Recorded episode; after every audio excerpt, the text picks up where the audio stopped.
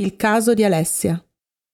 Buongiorno, anzi la ringrazio per avermi dato la possibilità di vederci così le racconto le cose che abbiamo osservato al centro. Scusi dottoressa, guardi, ascolti, noi prima di parlare degli aspetti legati al centro volevamo, insomma sono un po' in imbarazzo eh, perché si sono verificati alcuni comportamenti della bambina da un paio di mesi eh, ma alcune colleghe sinceramente che la conoscevano prima da più piccola dicono che già allora lo faceva, così per farla breve la bambina si muove sulla sedia, non so, in modo ripetuto e sembra quasi che si stia stimolando.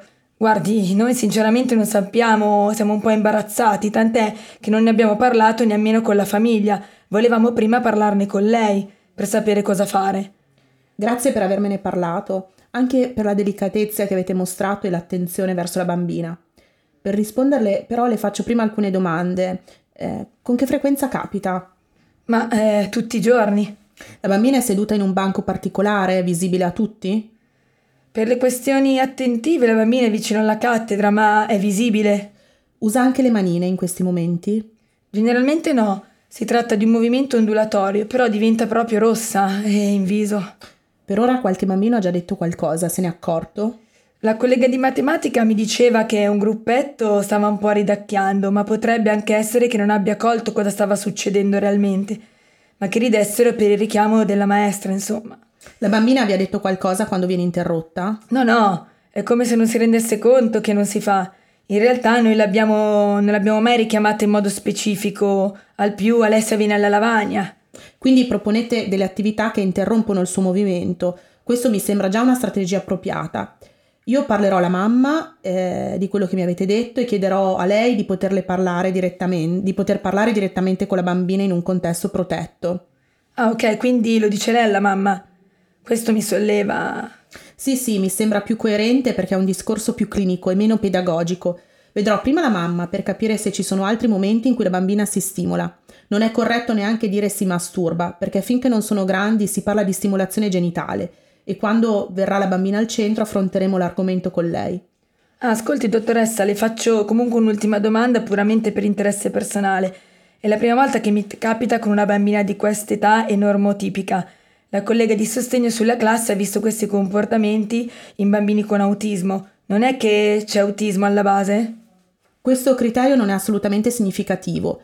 È più tipico in bambini, ha ragione, che non sono bravi nel socializzare più frequentemente manifestano episodi di stimolazione genitale. Buongiorno Eleonora. Grazie per essere passata un po' prima. Ti aggiorno rispetto alle cose che mi hanno detto le insegnanti. Oddio, Va male a scuola? No, assolutamente. A scuola sono state molto disponibili, abbiamo fatto alcune modifiche e sono state molto attente e disponibili ad attuarle. Ho trovato davvero un'apertura e una grande gentilezza. Guarda, dal punto di vista dell'apprendimento monitoriamo i prossimi mesi e poi le ricontatterò telefonicamente. Mi hanno voluto uh, fare alcune domande rispetto ad alcuni episodi che si sono verificati a scuola, di cui non ti hanno ancora parlato in particolare rispetto al fatto che la bambina è spesso ingaggiata in stimolazioni genitali strusciandosi sulla sedia, ovvero capita almeno una volta al giorno. Ma quindi ti hanno fatto venire da Piacenza per questo motivo? La preoccupazione non è per il gesto in sé, anche se la sessualità provoca sempre un po' di imbarazzo.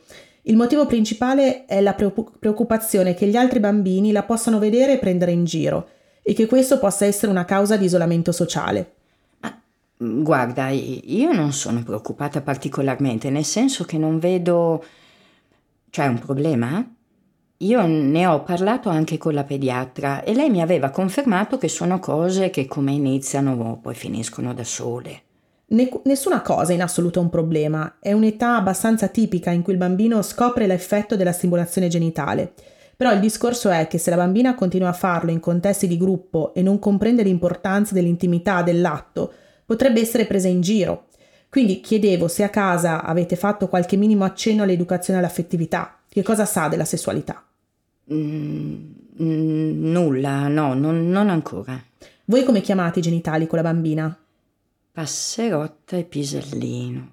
La bambina ne conosce le funzioni? Sa come avviene la riproduzione? No, nello specifico quindi rispetto al piacere degli organi sessuali non ha alcuna informazione. Ok, allora io quello che pensavo di fare è di parlare con la bambina, iniziare a parlare del corpo, di come è fatto, del fatto che tutti siamo curiosi di scoprire le sensazioni che ci danno le varie parti del corpo, e in particolare quelle più misteriose. Poi, solitamente, cercando di annullare il senso di colpa, che è connesso all'educazione e all'affettività tradizionalmente cattolica che è diffusa nel nostro paese, cerchiamo di raccontare come esistano stimolazioni, come ad esempio mangiarsi le unghie o la stimolazione genitale. È un momento in cui magari può esserci un po' di, man- di imbarazzo. Infine ci concentreremo sul fatto che è importante che questo avvenga in uno spazio intimo e in condizioni igienico-sanitarie tutelanti. Quindi, per riassumere, i due aspetti sono intimità e igiene. Ok, va benissimo. Mi fa strano che ti abbiano chiamato per questa cosa. Ero più preoccupata degli aspetti scolastici. Comunque va benissimo tutto. Ciao Alessia. Ciao. Senti, ma eh, com'è andata a scuola oggi? Sarei mica andato ancora tutto bene? Bene. Ti piace andare a scuola? Sì, però mi, mi stufa. Mm, senti, ma ti va oggi invece di fare tutti i compiti, no? Usiamo la calcolatrice e poi andiamo a parlare di emozioni nella stanza segreta. Ok. Ascolta, volevo dirti che ho parlato con le tue maestre, no?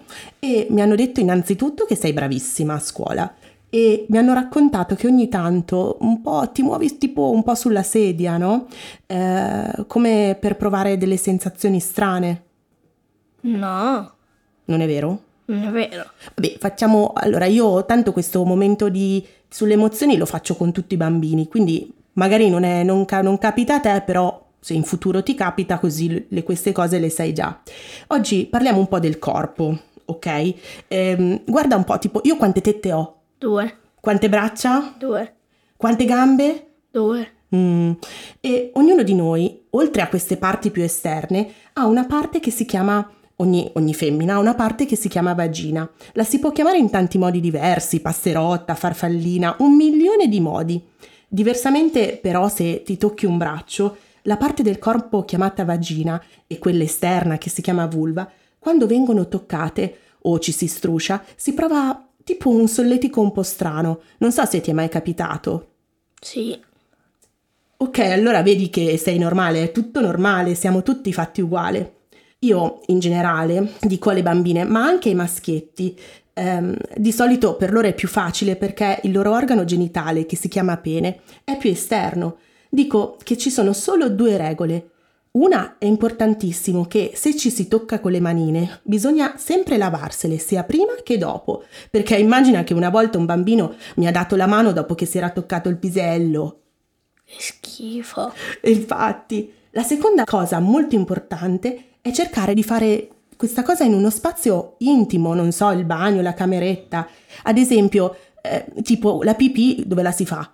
In bagno. Esatto, cioè pensa se uno eh, in mezzo al salone o in mezzo alla scuola facesse la pipì tra i banchi così e creerebbe un po' di imbarazzo, no? Anche queste cose, no? Questa, il contatto con le nostre parti intime è una cosa che si fa in bagno. Sì. Senti, adesso volevo tornare al nostro gioco. Stavamo cercando le fate? Sì. Sì, dai, andiamo.